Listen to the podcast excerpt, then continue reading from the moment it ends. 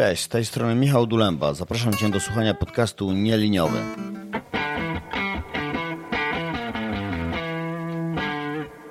Będziemy tu rozmawiać o machine learning, programowaniu i zarządzaniu projektami korzystającymi ze sztucznej inteligencji.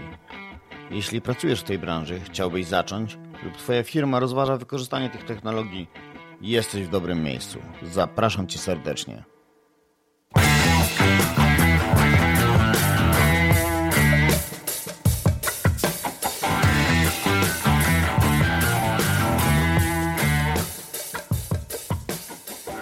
Zaczęliśmy od tego, że w sumie nie konkurujecie z tymi wbudowanymi rzeczami.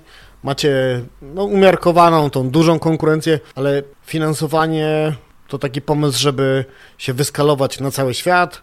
Jakbyś mógł od strony takiej biznesowej też e, opowiedzieć, jak się buduje startup, który w teorii przynajmniej może działać, czy, czy może działa już, bo ja e, tutaj e, nie chcę w żadnym wypadku umniejszać na rynku globalnym.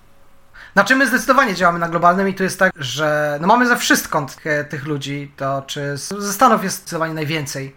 Oczywiście jest Polska, Europa, Niemcy, Francję, mamy Australię, Koreę, są stamtąd płacące teamy, e, Rosję.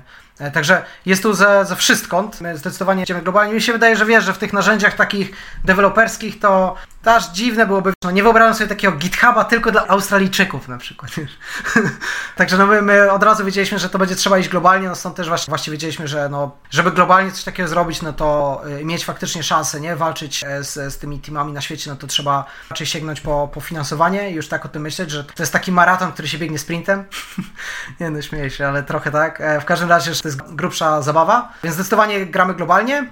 No to, co my się staramy robić, no to właśnie rozumieć, które walki możemy wygrać, których możemy walczyć i tak, czy to w kontekście właśnie go to market, tego jak, jak chcemy pozyskiwać klientów, to tutaj takie decyzje żeśmy e, podejmowali, czy w kontekście myślenia o produkcie, staramy się naprawdę myśleć, gdzie możemy e, walczyć. No swego czasu mieliśmy taką rozkminę, bo początkowy produkt nasz miał infrastrukturę, nie? W sensie on właśnie obsługiwał odpalanie infrastruktury i tak dalej, nie? Ale właśnie e, no tam rozkminialiśmy, że może nie dzisiaj, ale parę lat, wiesz, pójdziemy do przodu i jak cloudy nie będą tego obsługiwać, to będzie aż dziwne, nie? A teraz czy chcesz z cloudami się e, bić w infrastrukturalne rzeczy? No pewnie jest to bez sensu. Pewnie lepiej od razu pomyśleć nad tym, czy to jest ta walka, którą chcesz, czy masz właśnie miejsce gdzieś indziej, nie? Może na jakiś komponent, który jest właśnie agnostyczny do cloudów, nie? Z którym tam możesz coś robić, więc no a po stronie z kolei tych biznesowych rzeczy, no to, znaczy tego właśnie tego, jak chcemy tych userów pozyskiwać, no to, to tu uznaliśmy, że rzecz, którą, którą jesteśmy w stanie dobrze zrobić, to pozycjonować rzeczy, nie? Zbudować silnego bloga, którym tam będziemy bazowali tą naszą strategię i zrobimy się po prostu z, z fokusem na taki self-serve, nie? W sensie takim, że ci ludzie sobie nas znajdą na necie, będą sobie korzystali, potem się, się zupgrade'ują kontra sytuacje alternatywne, gdzie na przykład jesteś na każdej konfie, każdemu próbujesz, wiesz, jakoś tak właśnie sprzedawać w taki sposób e, top-down niech będzie, nie? No to jakby to jawnie byłoby trudniejsze, no bo wtedy jak większość tego rynku jest, większość e, teamów jednak jest w Stanach, nawet jak wiesz, patrzymy na naszych klientów, no to większość jest w Stanach. Jak nie jesteś tam, no to jakby no nie korzystasz ze swojej przewagi, że mamy super ludzi też tutaj, którymi możemy działać i, faktycznie walczyć z tymi teamami, a, a, walczyć z nimi z Polski, nie? Zamiast próbować, czy walczyć na każdej kofie czy meetupie, nie? Więc dużo takich rozkmin e, wokół strategii, więc uznaliśmy, że od razu możemy iść w tej wersji takie jak my rozumiemy, że deweloperzy chcą, chcą działać, chcą kupować. E, możemy zbudować, mamy, mieliśmy właśnie, wiesz, trochę, w tej chwili no to mamy takiego bardzo silnego bloga, nie? W sensie my tam, to jest jakieś chyba 150 tysięcy, czy już teraz więcej, ale no coś koło tego czytelników Unique tego bloga jest. Tam bardzo dużo MLOPsach piszemy, o, o, różnych MLowych rzeczach, dużo porównań narzędzi, żeby ludziom właśnie pomóc powybierać te rzeczy. W ten sposób budujemy sobie po prostu jakąś taką no, przewagę, nie? czy nasze miejsce, w którym, w, w którym my się czujemy silnie, mamy tam dużo, dużo możliwości dostarczyć rzeczy dobrze. To też jest ok, nie? Pójść w tą stronę, że idziesz head to head i walczysz dokładnie w tą samą grę, robisz dokładnie to samo i walczysz, ale no z naszej perspektywy może są lepsze rozwiązania. No i my tak właśnie sporo rzeczy staramy się tak myśleć o tym strategicznie, wiedzieć, co my możemy robić dobrze, a co będzie nam trudniej robić dobrze, nie? No i so far so good. No, wygrywamy, przegrywamy oczywiście deale z tymi amerykańskimi teamami, ale bardzo sobie, sobie fajnie, tam, fajnie tam radzimy i, i jest to cał, całkiem ciekawa walka. Tak pomyślałem sobie, że żeby y, zbudować sales team w Stanach i jeździć od firmy do firmy, to finansowanie pewnie musiało być 10 razy większe albo może ten mnożnik by musiał być jeszcze większy, żeby Tak, się tak. rzucić na taki pomysł. No i tutaj po, pojawia mi się też takie pytanie w głowie, bo mówisz, że firma ma klientów płacących, ale jednocześnie ma finansowanie. Jak, e, jak w przypadku tego typu podejścia patrzysz na to, że okej, te pieniądze wydajemy na rozwój, ale już mamy płacących klientów, więc utrzymujemy się z e, bieżącej kasy, która do nas wpływa. Tak próbuję sobie to wyobrazić w głowie, jakie to są etapy kolejne do momentu, gdzie finansowanie nie jest potrzebne, a powiedzmy e, klientów płacących jest wystarczająca ilość. No, to jest dobre pytanie. Wiesz co, to tutaj jest chyba rozkmina taka wo- wokół tego, co chcesz ostatecznie zrobić. I jak idziesz w finansowanie, w sensie zbieranie, wiesz, finansowania od VC, to raczej ambicje powinieneś mieć duże. Nie, my mamy ambicje takie globalne. Jak będziemy mieli jakieś decyzje do podejmowania, no to raczej będziemy starali się zwiększać szanse bycia faktycznie tym, tym globalnym standardem, miliardową firmą, kontra bycia tam lokalną, parę lat wcześniej taką self-sustained, nie? Bez żadnego, wiesz, potrzeby finansowania. No i to jest też tak, że inwestorzy VC, tego dużego ryzyka, oni inwestując, no oni mówią jawnie, to jest w sumie może, może ciekawe, że powiedzieć, że VC działa tak, nie? że ja, ja jakoś pierwotnie myślałem, że to VC to są ludzie, którzy, oni mają hajs, który inwestują. A to jest tak, że to oni często zbierają pieniądze od innych inwestorów, e, inwestorów albo jakichś takich e, funduszy p- prywatnych. W każdym razie oni zbierają od nich, no i teraz ich inwestorzy, ci ludzie, którzy im dają pieniądze do, że tak powiem, grania na giełdzie startupów, oni to e, inwestują z oczekiwaniami dużego zysku na dużym ryzyku. Bo ci inwestorzy, oni już często tą część związaną z takim sustainable, bezpiecznym wzrostem, jakimiś nieruchomościami, czymś tam, czymś, to oni mają to, nie? Mają to jakoś obsłużone. No i oni potrzebują do swojego portfela inwestycyjnego czegoś, co jest ryzykowne. Ale ma bardzo duży zwrot. Masz takiego VC, no i ten VC, on szuka potencjalnych unicornów, nie? Miliardowych firm. On nie szuka firmy, która może być, no tam spoko profitowa za 3 miesiące, nie? On właśnie szuka tego i wszystkie decyzje raczej VC będą chcieli, żebyś wziął więcej ryzyka na siebie, no bo oni mają taki profil inwestowania. I to jest fair. To, co jest fajne, to w sumie nie zdawaliśmy sobie tego sprawy na początku, a teraz to jest y, mocno widoczne, to że na takim bardzo mocno technicznym rynku, nie, takich właśnie startupów budujących techniczny produkt do deweloperów, to w Polsce nie ma. Chyba nie ma w ogóle. Może jakieś pojedyncze są, może teraz, y, żebym nikogo ten, ale to jakieś naprawdę jest bardzo malutko tego, nie? To jest bardzo duże przedsięwzięcie. Zdecydowana większość takich firm jest albo ze Stanów, albo z Izraela. Jeszcze Berlin też ma trochę, ale zdecydowana większość jest, jest właśnie ten, więc, więc to jest taki no całkiem ciekawy kierunek i taki bardzo ekscytujący. A swoją drogą też wygląda, że nam idzie całkiem nieźle. Nie wiem, czy tam widziałeś, ale w zeszłym roku nas gdzieś tam wymienili jako jeden ze top 100 startupów e, AI-owych na świecie. Właśnie w naszej tam kategorii, bo wtedy ta kategoria, jak pamiętasz, chwilę temu gadaliśmy o tych kategoriach, to kategoria nazwana przez nich to był Experiment Tracking. No i w tej kategorii z weightsami, weights and biases zostaliśmy wymienieni. No a co ciekawe, z całego tego właśnie, z tych 100 firm, z Europy chyba było 6. Polski żadnej, nie no, oprócz nas, tylko my. Jeszcze jedna taka zabawna rzecz, że wśród tych 100 firm, 5 chyba, 5 czy 6 to nasi klienci. Tylko większość nie możemy mówić, to jest właśnie też urok, ale no, to było całkiem fajne. No, to nie jest typowy biznes na Europę, czy, czy już na Polskę to już w ogóle, że coś takiego robisz z takimi wielkimi ambicjami, no bo my, my naprawdę planujemy budować coś takiego wielkiego i wygląda, że no, do tej pory idzie nam to całkiem nieźle, rośniemy szybko, no ale to na pewno jeszcze, wiesz, są, zanim to ten, ten rynek się ustabilizuje, okaże się, kto, kto tam, wiesz, jest wśród tych, tych standard, standardów, no to miną jeszcze pewnie lata, nie? Pewnie kilka, zanim e, kurz opadnie i tak jak mówisz, z tej zupy e, zostaną wyłowione te najlepsze kawałki. Zastanawiam się też, e, bo rozmawiałem chwilkę z Piotrem, teraz rozmawiam z tobą. No wyobrażam sobie tak, że z jednej strony ten apetyt i, i ta myśl z cyklu będę Uberem w AI, choć może, może Uber to nie jest najlepsze skojarzenie, w niektóry, przynajmniej w niektórych obszarach, ale jeśli chodzi o wzrost, no to jest im czego zazdrościć. Jak to wpływa na Was tak personalnie czy charakterowo? No bo to jest duże wyzwanie, nie? To nie jest coś takiego z cyklu zrobię firmę, która będzie zarabiać, nie wiem, 30 tysięcy miesięcznie i będę zadowolony, bo w sumie wszystkie moje potrzeby będą potencjalnie zapewnione. To jest tak, że To w ogóle ciekawe, bo robiliśmy niedawno też takie wewnątrzfirmowe, wiesz, ćwiczenie gdzieś tam, tak, wiesz, podpytując różnych e, ludzi u nas, wiesz, co ich tam przyciąga, nie, co im się podoba i tak wygląda, że udało nam się właśnie że jedną z takich głównych rzeczy, które ludzie wymieniali jako coś takiego super ciekawego, super fajnego, co chcieli być tego częścią, to że właśnie budowania czegoś wielkiego, takimi ogromnymi ambicjami. Mi się wydaje, że jest dużo takiego głodu w Polsce na dzisiaj jeszcze. Że tam się fajnie nachapałeś, tam pracując w jakimś software house, może wiesz, gdzieś tam sobie e, budowałeś produkt dla kogoś, nie, w Stanach, albo nigdy nie rozmawiając z userami, tylko rozmawiałeś przez jakiegoś menedżera z kimś tam że to jest dobre, nie, fajne, bo można dużo się tam nauczyć, cały ten craft zebrać, ale, ale czegoś brakuje, nie? Tam takiego ownershipu brakuje. A wiesz, jak tutaj masz tak, że jak tam ci się wysypie coś, wiesz, system, wy, wysypałeś system, to nagle piszą ci tam, nie wiem, z Berkeley, z MIT, że ej, Słuchaj, e, wiesz, my na tym działamy, nie? Wiesz, jakiś tam w tych wielkich, tych właśnie startupów, które tam strasznie dużo eksperymentują, strasznie dużo daje powera, to nie? Że wiesz, że ludzie korzystają. To nie jest tak, że paliłeś jakiś kawałek kodu, komuś wysłałeś, poszedłeś do domu i tam ticket został oddany i spoko. To jest kompletnie w drugą stronę, nie? Taką, że wiesz, że ludzie korzystają. No i to przyciąga pewien typ osób, nie? Właśnie jak osób takich, wiesz, osób głodnych, osób, które no właśnie chcą mieć ten ownership, coś robią dla kogoś, wiesz, że wiedzą, że to komuś coś przynosi, nie? Że widzisz to po prostu, że ludzie z tego korzystają, jak korzystają.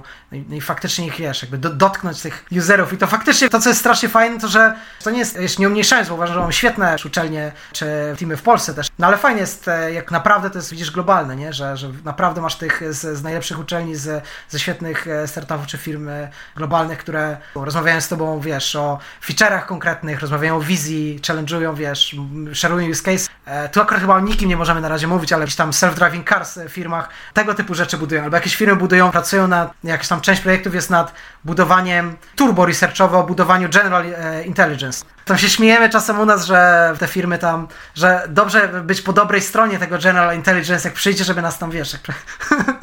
to my jakby pomagaliśmy, nie? nie no, śmieję się, ale, ale jest to całkiem tak ekscytujące, nie? I takie inne mam wrażenie, wiesz, też inne niż moje jakieś takie doświadczenie z wcześniej, gdzie w bardzo fajnych firmach, ale to, to nie jest to samo, nie? Jak budujesz, wiesz, pomagasz w budowaniu produktu dla kogoś, a jak wiesz, jak budujesz twój produkt, dotykasz tych, tych userów, tych klientów, jest to całkiem, no wyjątkowe i super. A myślisz, co jest dla Was tak naprawdę największym zagrożeniem w tym momencie? No to jest, to, trudno jest, wiesz, trudno jest, trudno jest na to odpowiedzieć, e, bo to jest tak, że, wiesz co, bo ja ci powiem dlaczego, nie? E, e, dlatego, że, wiesz, jest dużo rzeczy, nie, które mogą być, nie? Może być to, że na przykład cloudy mogą cię zreprodukować. Możesz tam, wiesz, twój kompetytor może po prostu dostarczyć wszystko, co ty masz taniej. Co, coś takiego może się zdarzyć. No i może tak być, nie? Tylko, że tam jest tyle po prostu moving pieces, że my tak trochę mam wrażenie, no staramy się na to patrzeć z perspektywy takich trochę update'ów gradientów, nie? Jak tą sytuację poprawiać, nie? Od dzisiaj do jakiegoś e, globalnego minimum, które nie wiesz gdzie jest. Masz jakieś tam lokalne, nie? Z których tam co jakiś czas wyskakujesz, nie? O zagrożeniu myślę, że to, to, to, wiesz, to może tak jakby w kontekście takiego long termu myśleć. No i w kontekście tego long termu tam jest tyle po prostu moving pieces, że wydaje mi się, że to nie jest tak kluczowe o tym myśleć i my staramy się bardziej myśleć o, o, tym, jaki następny ruch byłoby najlepiej wykonać, nie? Jak poprawić tą sytuację globalnie, która już jest niezła, nie? Jak ją poprawić, jakby jak się przesunąć dalej w kierunku jakiegoś miejsca, bo stamtąd będzie lepiej widzieć, co następnego zrobić, nie? kontra to zagrożenie ten. No jedno takie zagrożenie, które właśnie no, po drodze że uznaliśmy, że, że odchodzimy od niego, no to były te cloudy i ta, ta infrastruktura, nie? To zapytam Cię jeszcze, ile osób teraz zatrudniacie i zaraz wytłumaczę, dlaczego o to pytam ponieważ gdzieś kojarzę takie teksty związane właśnie z y, wzrostem startupów, że powiedzmy tam od 0 do 5 osób jest bardzo szybko, do 20 jest dość szybko, do 100 jest no już trochę wolniej, ale, ale dalej się rozwijamy, a jest jakiś taki próg, w którym ten wzrost czasem bardzo spowalnia i staje się gdzieś tam jakimś zagrożeniem. To startupowa kultura przechodzi tak, tak. w korporacje. Przechodzimy od 100 do 500 osób i nagle trzeba 1000 procedur, albo nie trzeba, ale ktoś je wdraża. No i wszystko bardzo spowalnia. I jakbyś opowiedział, w którym miejscu jesteście i czy jak do tego podchodzicie? Tak, no to teraz jest, e, u nas jest 30 osób, nie? więc jesteśmy w, tym, w tej drodze między 20 a 100, nie? No myślę, że w tym roku do 100 to nie, ale e, może być, że i tak razy dwa się powiększymy. Wiesz o tym korporacyjnym, co powiedziałeś, to jest strasznie ciekawe, jest taka świetna książka No Rules Rules o kulturze Netflixa oni stawiają taką hipotezę, że jak chcesz robić innowacje, że, że masz jakby dwa podejścia. Albo ograniczasz ryzyko, albo robisz innowacje. Jak ograniczasz ryzyko, to robisz procedury. Jak robisz innowacje, to wywalasz procedury. I teraz do jakiego poziomu oni z tym doszli, nie? O, na przykład chciałbyś kupić narzędzie albo kupić coś, nie? Kupić na przykład skrypt, kupić, wiesz, tam scenariusz na jakiś film nawet, nie? I no pomyślałbyś, że tam jest procedur, wiesz, to musi przejść PR-ka zrobione, zostać przychodzi tu, tam ci zatwierdzają, ten zatwierdza, ileś tam zatwierdzeń, nie? Nie. Wydaje mi się, że to prawie, że do, do szeregowego, że tak powiem, pracownika możesz praktycznie dowolną, wiesz, kwotę wydać. W szczególności tam z tego co pamiętam była jakaś, jakaś historia z tej książki o Stranger Things, które zostało kupione chyba za, za dwa czy trzy razy więcej niż y, standardowy scenariusz i decyzja jednej osoby tam średniej, wiesz, nie, że na, na górze, nie? Jakby dlaczego? No dlatego, że oni starają się e, mocno empowerment, mocno w innowacje po prostu, bo jakby oni uważają, że w większości rzeczy oni powinni być innowacyjni, a nie zarządzać ryzykiem. Kolejne jakieś rzeczy wokół, nie wiem, tam czasu wolnego, tam dowolna ilość wakacji. Jak na przykład, wiesz, jedziesz na jakąś, wiesz, konfę, to jak powinieneś, czy powinieneś jechać, lecieć biznes klasą, wynająć hotel, czy co powinieneś zrobić, nie? Ty decydujesz, nie? Jedyna zasada, miej dobre Netflixa z tyłu głowy. Po prostu oni będą obczajać, czy wiesz, czy jak tam wydajesz te pieniądze, nie? I, i po czasie, no ktoś może się zgłosić do ciebie, że ej, come on, nie? Coś tu zrobił, wiesz, z rodziną pojechałeś na konfę, wiesz.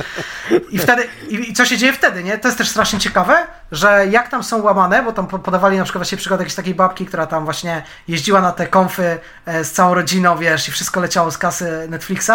To nie jest tak, że wprowadzam zasadę, że nagle musisz podbić pięć pijarek, tylko po prostu wylatujesz, nie? I nie zmieniam, wiesz, nie zmieniam zasady, po prostu wiesz, jakby spoko, nie? Jedna osoba to jedna osoba. Nie ma po co psuć kulturę organizacji z uwagi na jakieś pojedyncze złe zachowania, nie? Kompletnie, dla mnie to było w ogóle, nie mogę, nie? Z tego, co, jak oni do tego podeszli. Jakieś tam kolejne jakieś ciekawe akcje, które oni tam bardzo polecam. Taka otwierająca oczy na inne możliwości e, książka, jak, jak dla mnie, na inne możliwości właśnie działania i to właśnie zrozumienie, czy chcesz, wiesz, zarządzać ryzykiem, czy chcesz robić innowacje. Jak chcesz robić innowacje, to tych zasad powinno być jak najmniej. Jak będziesz stawiał po prostu zasady, no to spowalniasz wszystko, a jak spowalniasz, to ludziom się mniej chce coś, wiesz, robić. Nie wiem, budujesz jakiś tooling do, do czegoś i nagle okaże się, że musisz obić to pięć osób i dostać zatwierdzenie od wszystkich, no to ci się nie chce. To już, to już dlatego, jakby to jest powodem, dlaczego część e, firm mówi, dobra, to już łatwiej mi będzie spalić na to kupę czasu i napisać sobie to, niż się obijać o nich wszystkich, nie? No to już napiszemy to po prostu, napiszmy to zanim zamiast się obijać. To, to jest w ogóle patologiczne moim zdaniem, no ale tak to, to wygląda. Tak, to, myślę, że niewiele firm ma to podejście Netflixowe, nie? Raczej niewiele. Z takich zabawnych historii właśnie a propos nieprzestrzegania reguł, to słyszałem taką historię, że gdzieś ktoś na imprezie integracyjnej poszedł do baru i powiedział, że on bardzo ma ochotę na najdroższą wódkę, jaka jest. No i barman go zapytał, czy na pewno. On powiedział, że tak. Okazało się, że tam jakieś 10 tysięcy za butelkę.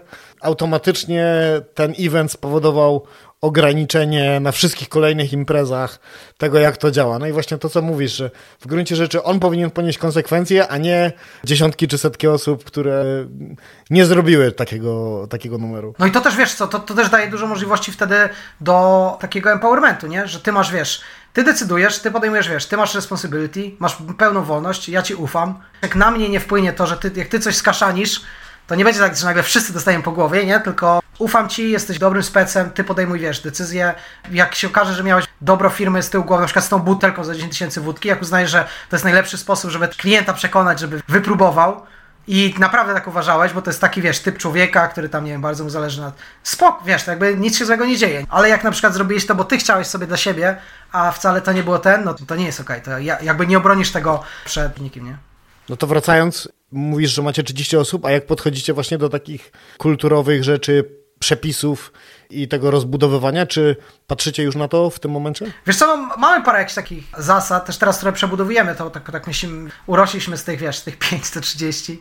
U nas mało staramy się mieć, bardzo mało zasad, bardzo dużo właśnie tego ownershipu i takiego zaufania do tego, że ludzie mogą, chcą urość, to wiesz, to dostają, wiesz, ownership, dostają odpowiedzialność, niech się tego nauczą. Na przykład, ja tu podam swój, nie? Ten, który jest tym się niezły całkiem, z tym, że ja byłem data scientistą, nie? Przez wiele lat zajmowałem się, wiesz, no, budowaniem modeli. Zaczęliśmy tego Neptuna, no i próbowaliśmy najpierw jakąś tu jedną, drugą agencję marketingową, jakichś ludzi. I ludzie po prostu tacy z takiej starej, nazwijmy to standardowej, nie będzie szkoły marketingowej, jakby nie do końca do tych deweloperów to jakby zrozumienie ich dostarczenie tego, co tam jest dla nich wartościowe działało, nie? I w pewnym momencie uznaliśmy, że dobra, słuchaj, Piotrek, nie, nie tego nie znam się na tym, ale wezmę się, spróbuję tego nauczyć, nie? No i, no i zacząłem się uczyć marketingu, nie? Zacząłem budować team, uczyć się, wiesz, od tego teamu, kolejne tam, tam rzeczy budować, poprawiać go-to-market. Takie rzeczy, których nigdy nie pomyślałem, że się będę ich uczył, ale strasznie ciekawe tak naprawdę. Takie mniej określone często, dużo jakichś takich e, przekonań do, że tak powiem, e, nadpisania po drodze odnośnie tego, co jest łatwe, co jest trudne, ale no co ważne to to, że właśnie,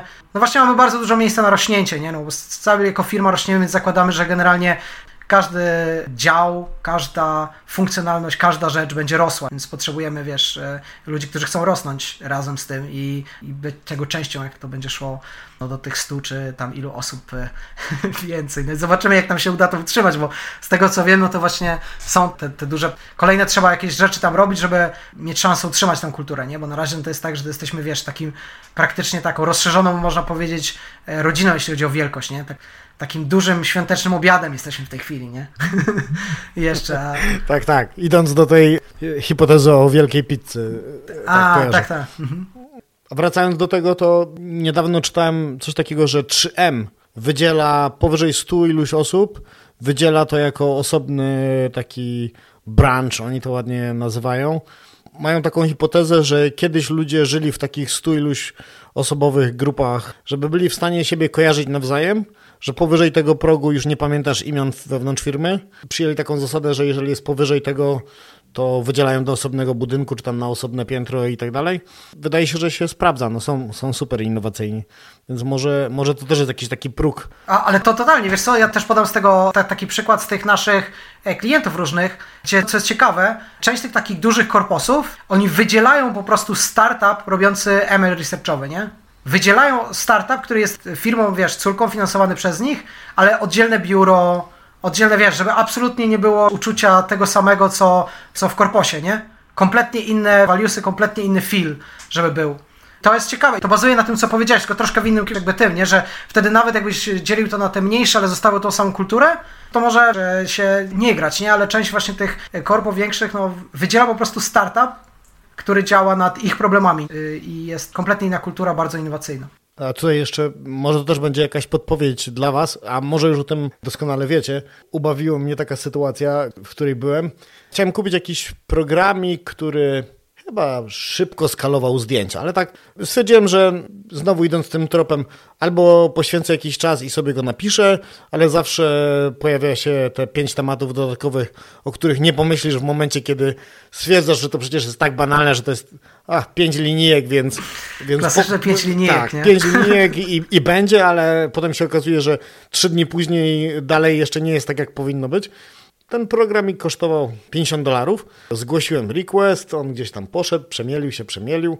Człowiek do mnie mówi, że znaczy mógłbyś wybrać inny program, bo ten dostawca nie jest na liście bezpiecznych dostawców zatwierdzonych przez naszych prawników.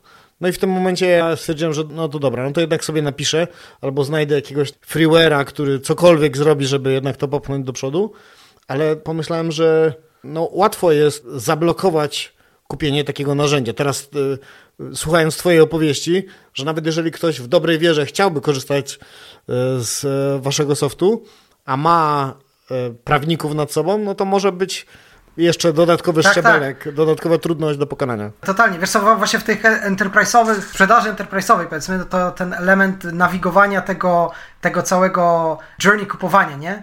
Już jest decyzja podjęta, to jest jakby cała osobna sztuka, nie? To jest trochę zabawne, nie? Ale to, co starasz się zrobić, to pomóc temu człowiekowi kupić to. To jest jakby to, co się postarasz zrobić, nie? To są te elementy te compliance'owe, trzeba zrozumieć, czyje podpisy są potrzebne, nie? W ogóle jakby cała ta, ta akcja, gdzie ty mogłeś zbudować świetny produkt, dokładnie do tej grupy, ten człowiek jest super happy, cały team jest super happy, nie? I teraz ten sales, on nie ma przekonywać go do niczego, nie? On ma pomóc mu kupić u niego w firmie. To jest e, ciekawe, co? Enterprise'owe salesy czasem takie są, nie? To może kończąc, e, powiedz jakie plany na 2022? Czy jest coś, na co klienci, że tak powiem, przebierają nogami, że już, już wkrótce to dostaną? No, wiesz co, to na pewno, na pewno sporo rzeczy wokół porównywania będzie, wiesz, będziemy, będziemy fajnych dodawać, takie różne fajne rzeczy wokół e, wizyjnych e, projektów. No, na pewno Model Registry, nie? Czyli to, to takie obsługiwanie lepsze tych wersji modeli, żeby je, wiesz, zatwierdzać, wypuszczać je dalej. To są takie dwa elementy, które no, na pewno będziemy tu mocno działać, mocno z integracjami będziemy działać, żeby być lepiej zgranym z różnymi narzędziami e, w przestrzeni. No tu już działamy, ale, ale dużo jest to napisania, także będziemy po prostu poprawiać, obsługiwać te, te rzeczy i dostarczymy, no mam nadzieję, coś właśnie bardzo fajnego tutaj w tej, w tej przestrzeni zarządzania modelami. Będziemy rosnąć i poprawiać te rzeczy wokół wokół tego, jak rozmawiamy z, wiesz, z, ludźmi, z rynkiem, nie? Także e, czy po stronie dokumentacji, DevReli, Developer Experience, czy inżynierii. Super. No ja Wam życzę, żeby ta podróż w pierwszej lidze przebiegała bez większych kłopotów, ewentualnie z takimi drobnymi, które tylko będziecie później z uśmiechem wspominać. No i żeby jednak e, to tempo utrzymać mimo zatrudniania kolejnych ludzi, bo ewidentnie no nie jest to proste. E, dzięki za rozmowę i do następnego razu. Dzięki bardzo, Michał. Do zobaczenia.